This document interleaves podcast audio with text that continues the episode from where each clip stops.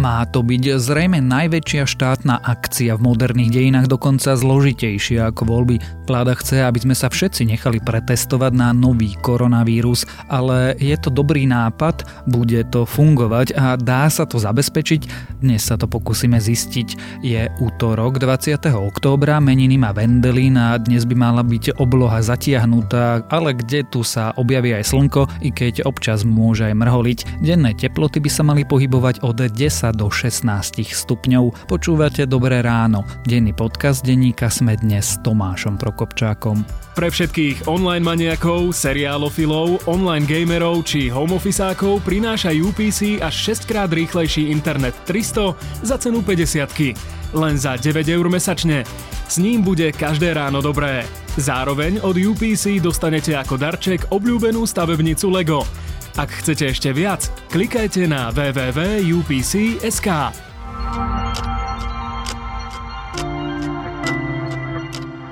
A začneme krátkym prehľadom správ. Námestník generálnej prokuratúry Jozef Sábul navrhol, aby Dobroslava Trnku zbavili funkcie prokurátora. Bývalý generálny prokurátor sa mal dopustiť závažného disciplinárneho previnenia, keď poskytol minulý rok rozhovor televízii Markíza. Trnka má momentálne pozastavený výkon funkcie a zároveň je obvinený zo zločinu zneužívania právomoci verejného činiteľa.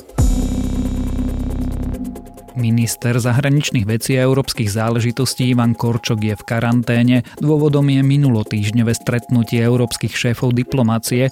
Ministri Belgicka a Rakúska mali pozitívny test na COVID-19. Česká republika požiadala krajiny Európskej únie o humanitárnu pomoc. Českým nemocniciam totiž začína vážne chýbať personál. Český hasičský záchranný zbor už oficiálne požiadalo poskytnutie materiálnej humanitárnej pomoci v súvislosti s výskytom ochorenia COVID-19. Ide o pľúcne ventilátory a prístroje na podporu pľúcnych funkcií.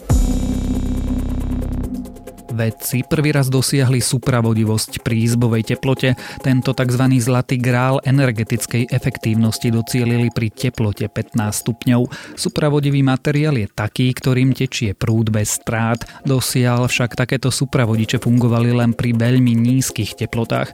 Problémom nového objavu je však tlak. Na súpravodivosť pri izbovej teplote musel byť 2,6 miliónkrát väčší ako na zemskom povrchu.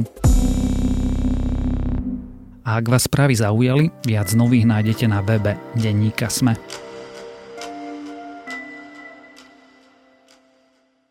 Na Slovensku by sme sa mali celoplošne testovať. Taká je aspoň predstava vlády, chce tak zabrániť, aby sme museli zavrieť všetko v krajine. Lenže tento nápad premiér vopred nekonzultoval ani s prezidentkou, ani s lekármi či samosprávami. Vlastne vieme len to, že pomôcť by mala armáda. Dá sa vôbec takáto azda najväčšia logistická operácia v moderných dejinách Slovenska zvládnuť? Bude testovanie povinné či nie? A vlastne má takéto testovanie zmysel a čo naň hovorí veda? Sa dnes budeme rozprávať so zástupcom šéfredaktorky denníka Sme Ondrejom Podstupkom. Máme k dispozícii 13 miliónov antigenových testov, ktoré plánujeme použiť v potrebnom množstve a rátame so zapojením možno až 50 000 osôb štátneho aparátu, vrátane viac ako 7 000 do 8 000 príslušníkov ozbrojených síl Slovenskej republiky, vrátane policajného zboru, štátnej správy a miestnej samosprávy. A samozrejme... Ondro, zopakujme si najskôr, čo sa to vlastne na nás chystá.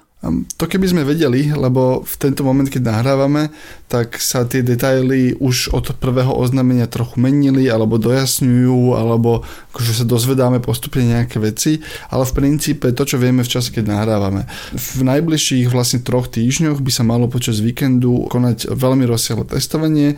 Počas 23. až 25. októbra sa bude týkať iba 4 okresov, Tvrdošín, Námestovo, Dolný Kubín a Bardejov.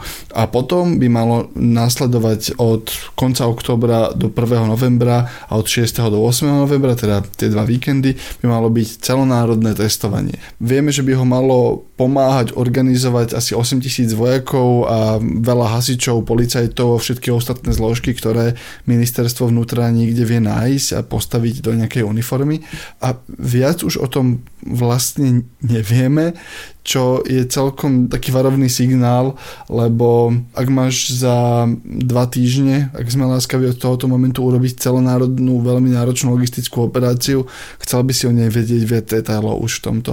Pre porovnanie voľby, ktoré sú menej náročné na výkon, náročné v iných oblastiach, ale akože menej úkonov musia s tebou vykonať, plus sa neráta s tým, že prebiehajú v čase pandémie, čiže tam je menej ochranných opatrení, sa plánujú mesiace. Prečo vlastne tento nápad vláda predstavila a ako ho zdôvodňuje?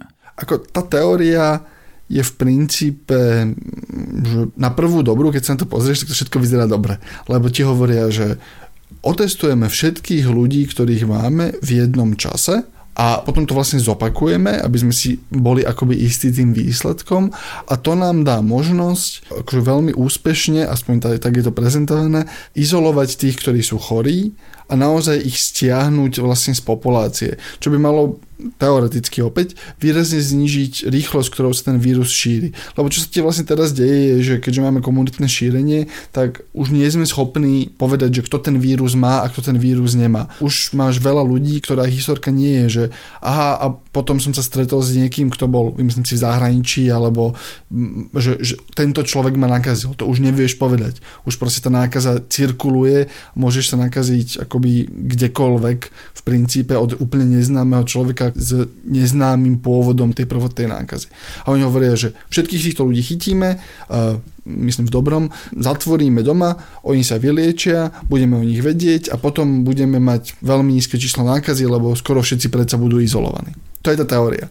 A tá prax bude otázna pri najlepšom. Tá hypotéza alebo tá teória by platila v prípade, že by sa ale teda nechala pretestovať celá populácia. Nechá sa a teda bude toto testovanie povinné? Povinné to testovanie byť nemá a to, koľko ľudí sa nechá alebo nechá otestovať, to je podľa mňa úplne väčšine v tento moment, lebo to je ako volebná účasť a ešte viac premenných a menej istoty do toho vstupuje, do toho, ako o tom vôbec rozmýšľaš.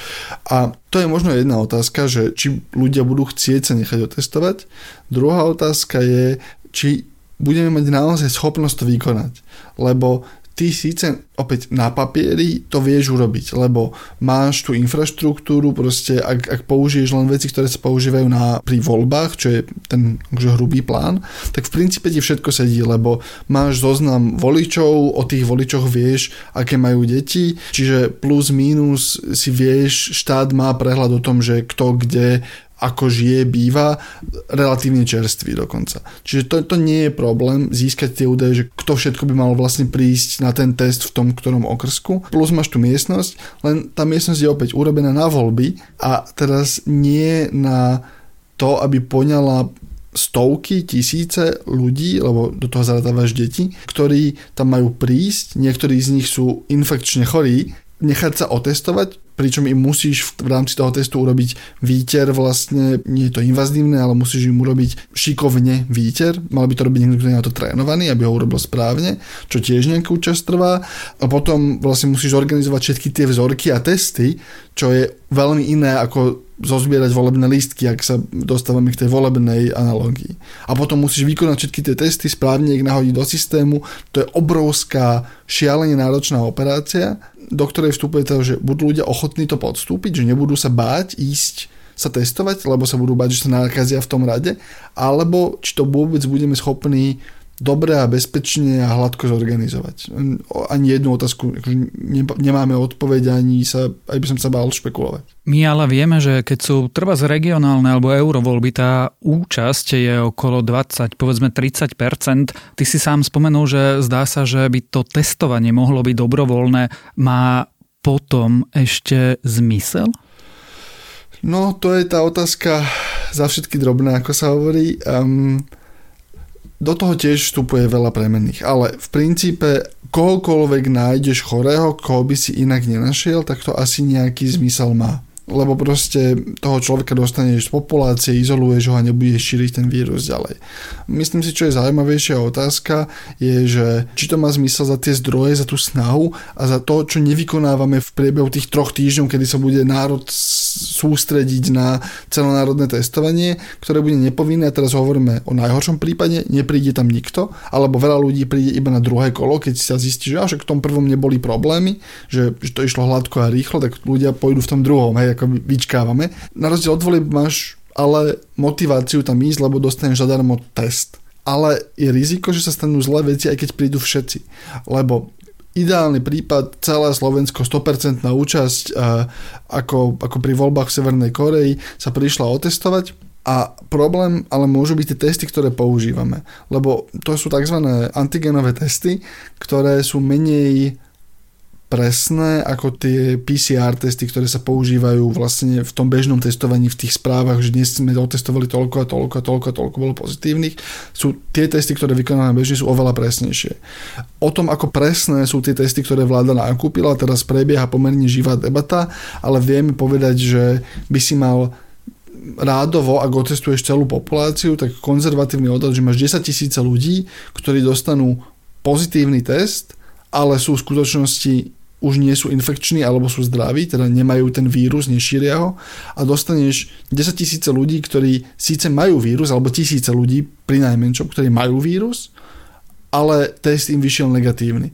Ak by sa všetci títo ľudia išli otestovať o ten týždeň znova, tak niečo z toho odstrániš, ale v zásade si nemôže byť úplne istý výsledkom toho testu. Oni sú pomerne presné, sú presnejšie ako boli akože tie prvé, ktoré sa nakupovali v marci, také tie rýchlo testy. Tieto sú o dosť robustnejšie, tá technológia sa pohla ďalej, ale stále si musíš byť istý, že dobre, čo to vlastne znamená? A čo to vlastne znamená na úrovni populácie? Hej, že 10 000 ľudí, ktorí sú doma a nemali by byť napríklad. Čo by opäť mohla byť akoby dobrá cena, ak by to celé zabralo a prebehlo tak, ako má, ale potom je to otázka, že dobre, budeme mať toto všetko, ale čo urobíme ďalej? Ďalej by pravdepodobne mal ísť PCR. Testo zvládneme, keď zrazu budeme mať 10 000 falošne pozitívnych, potom samozrejme 10 000 naozaj pozitívnych, ktorí sa budú naraz pokúšať otestovať tým klasickým testom?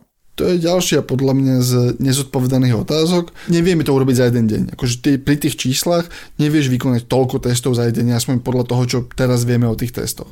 Čiže potom by si mal vyrobiť nejaký poradovník, ísť podľa nejakej priority alebo podľa nejakého kľúča vlastne vykonávať tie testy a doženieš v ten čase tú bežnú PCR kapacitu vlastne na maximum. Že v tých pár dňoch, kedy overuješ výsledky, ju úplne vybúchaš, čo opäť akože môže byť v poriadku, len čo mňa trochu akoby ruší je, že dobre, všetko toto urobíme, akože všetko prebehne dokonalo. Hej, že otestujeme tých ľudí, nikto sa nenakazí pri tom, ako ich testujeme, všetci prídu na test, potvrdíme správne tie testy a všetkých tých ľudí dokonca zavrieme doma. A po 3 týždňoch alebo mesiac od tohoto momentu ti akoby klesne reprodukčné číslo na, akože ti klesne počet nových prípadov na 50 alebo 100, aby sme boli veľmi optimistickí. Ale to sme iba tam, kde sme boli pred 3 týždňami od tohoto bodu, alebo približne. Proste, že aké sú tie ďalšie kroky, čo urobíme potom, aby sme sa ten mesiac zase nevrátili do tejto situácie. A o tom sme sa v tento moment úplne prestali rozprávať, ale to je tá kľúčová informácia, podľa mňa. To je tá kľúčová vec, ktorá je nezodpovedaná. To, či tie testy úspejú alebo neúspejú, je taká epizódka, lenže ty chceš vedieť potom, že najlepší možný scenár je, že znížiš to číslo, ale nevymažeš ho. Lebo proste, aj keby na Slovensku nebol nikto chorý, tak ti prídu ľudia z okolitých krajín a proste celé si to vráti znova. Sme lepšie pripravení, alebo budeme lepšie pripravení správne vykonávať to, čo sme nesprávne vykonali na prelome augusta a septembra a tam odpoveď nevidím. Keď teda hovoríš, že si týmto systémom kupujeme povedzme len 3 týždne, možno o pár týždňov viacej, má to zmysel robiť? No, to je tá matematika, ktorá je veľmi nezávideniahodná podľa mňa, lebo ty naozaj ako človek, ktorý robí rozhodnutia v tejto situácii, tak veľmi ty nevidíš alternatívy. Aby sme boli naozaj féroví, ty naozaj nevieš, že nevieš, či to poriadne vykonáš, nevieš odhadnúť tých ľudí, čiže ty nevidíš, čo by mohlo byť, ani to nebudeme podľa mňa vedieť povedať. Ja by som sa na to možno pozeral cez ekonomovia majú náklady obetovaných príležitostí sa volá ten koncept, a to je to, že ak by som minul tie milióny, ktoré miniem na testy a tú snahu a tie človekohodiny tých vojakov a ten politický kapitál na to, čo robia v Nemecku, alebo snahu vybudovať to, čo robia v Nemecku, kedy proste majú posilnené lekárske týmy, posilnených hygienikov, posilnených trasovačov, posilnenú komunikáciu, dobre vyhľadenú komunikáciu na regionálnej úrovni so štátom, aj keď tam im to tiež samozrejme drahne, lebo je to ťažká situácia.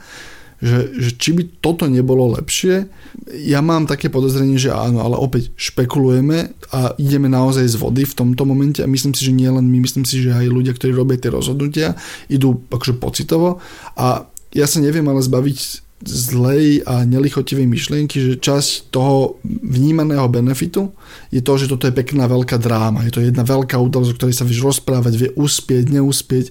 Je to také predvolebné až volebné teátro namiesto piplavej, ťažkej, nevďačnej proste práce, kedy si to iba treba akože oddrieť, obtelefonovať a tvoj najväčší úspech nebude, že otestoval som celý národ a tvoj najväčší úspech bude, že aha, prijal som 750 ľudí na správne úrady a dal som im dobré e-maily a telefónne čísla jeden na druhého.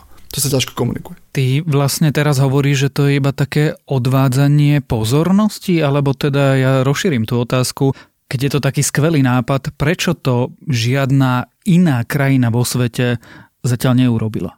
To, že to skvelý nápad som naozaj nepovedal a ani si ale nemyslím, že je to iba odvádzanie pozornosti. Naozaj si myslím, že aj ten politický kalkul je trochu komplexnejší ako toto, ale myslím si, že iné krajiny sa tomuto vyhýbajú práve kvôli tomu, že riziko toho, že pri tom neúspeš, alebo riziko toho, že tá operácia, ktorá je tak veľká a má toľko pohyblivých častí a stojí toľko zdrojov, nedosiahne ten tvoj cieľ, pričom máš pred sebou mapu, ako to urobiť vlastne správne, len je to ťažké a bolestivé, tak si volia tú konzervatívnejšiu cestu a sú akoby opatrnejší s tým, že vedia, že dobre, potrebujeme to vykonávať tak dobre ako Nemci, ako povedzme Dáni, alebo na Novom Zélande. Opäť to obnáša obmedzenia ekonomiky, to obnáša obmedzenia vychádzania, to obnáša posilnenie a míňanie peňazí na zdravotníkov, ale dá nám to tento výsledok. A to je cesta, o ktorej vieš, že ju môžeš sledovať a že bude mať tieto výsledky. Si takmer istý. Pri tomto je možné, že dosiahneš najlepší možný výsledok a všetko bude naozaj za mesiac, ako hovorí premiér, a je možné, že to bude celé zbytočné. A preto sa tomu vyhýbajú, podľa mňa. Uzavriem to úplne praktickou otázkou. Zatiaľ sme hovorili o teoretických výhodách a nevýhodách, o filozofických výhodách a nevýhodách, ale tá skutočná otázka je, že dá sa takáto opulentná operácia urobiť za 2 týždne? Jediná odpoveď, ktorú máme, je, že uvidíme o 3 týždne, lebo opäť teoreticky všetky časti máš, či ich prakticky vieš využiť v tejto situácii a aby dosiahlo si ten výsledok, ktorý chceš, že podľa mňa je to jedna veľká neznáma. Tak sa opýtam ešte trochu inak. Ty si myslíš, že to testovanie bude? Ja si myslím, že nejaké testovanie bude a myslím si, že nebude, že nakoniec skončí ako nie celonárodné. To je moja špekulácia na základe toho, čo máme teraz a akože už aj tak je príliš konkrétna, ale povedal by som, že urobíme ten prvý test v tých najťažšie zasiahnutých okresoch a potom sa zázračne ukáže, že nebudeme testovať celonárodne, ale budeme to testovať po jednotlivých okresoch alebo že sa to pretaví do nejakého menej ambiciózneho plánu s tým, ako sa bude blížiť ten dátum toho, kedy ho naozaj treba vykonať. Pretože všetci veľmi dobre vieme, že tá pandémia naberá strašidelné rozmery. Žiaľ, vieme, že už prevalila naše prvé obranné línie, keď sa mám takto vyjadriť aj na tejto pôde teraz, v prítomnosti najvyšších predstaviteľov slovenskej armády. Naši epidemiológovia a infektológovia zvádzali statočný boj, ale tie prvé línie sú prerazené a tylo nepriateľa už zasahuje naše nemocnice. O nápade celoplošne testovať Slovensko na nový koronavírus sme sa rozprávali so zástupcom šéfredaktorky denníka SME Ondrejom Podstupkom.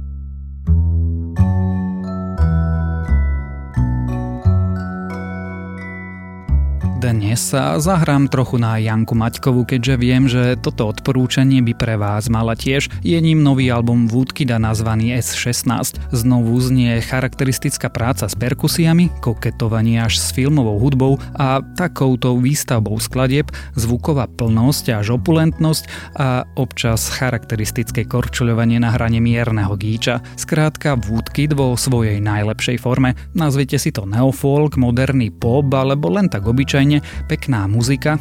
Toto jednoducho odporúčame. A to je na dnes všetko. Dávajte na seba pozor a skúste mať pekný deň. Počúvali ste Dobré ráno. Denný podcast denníka SME s Tomášom Prokopčákom a dnes je útorok, takže vychádza aj nová epizóda podcastu Pravidelná dávka.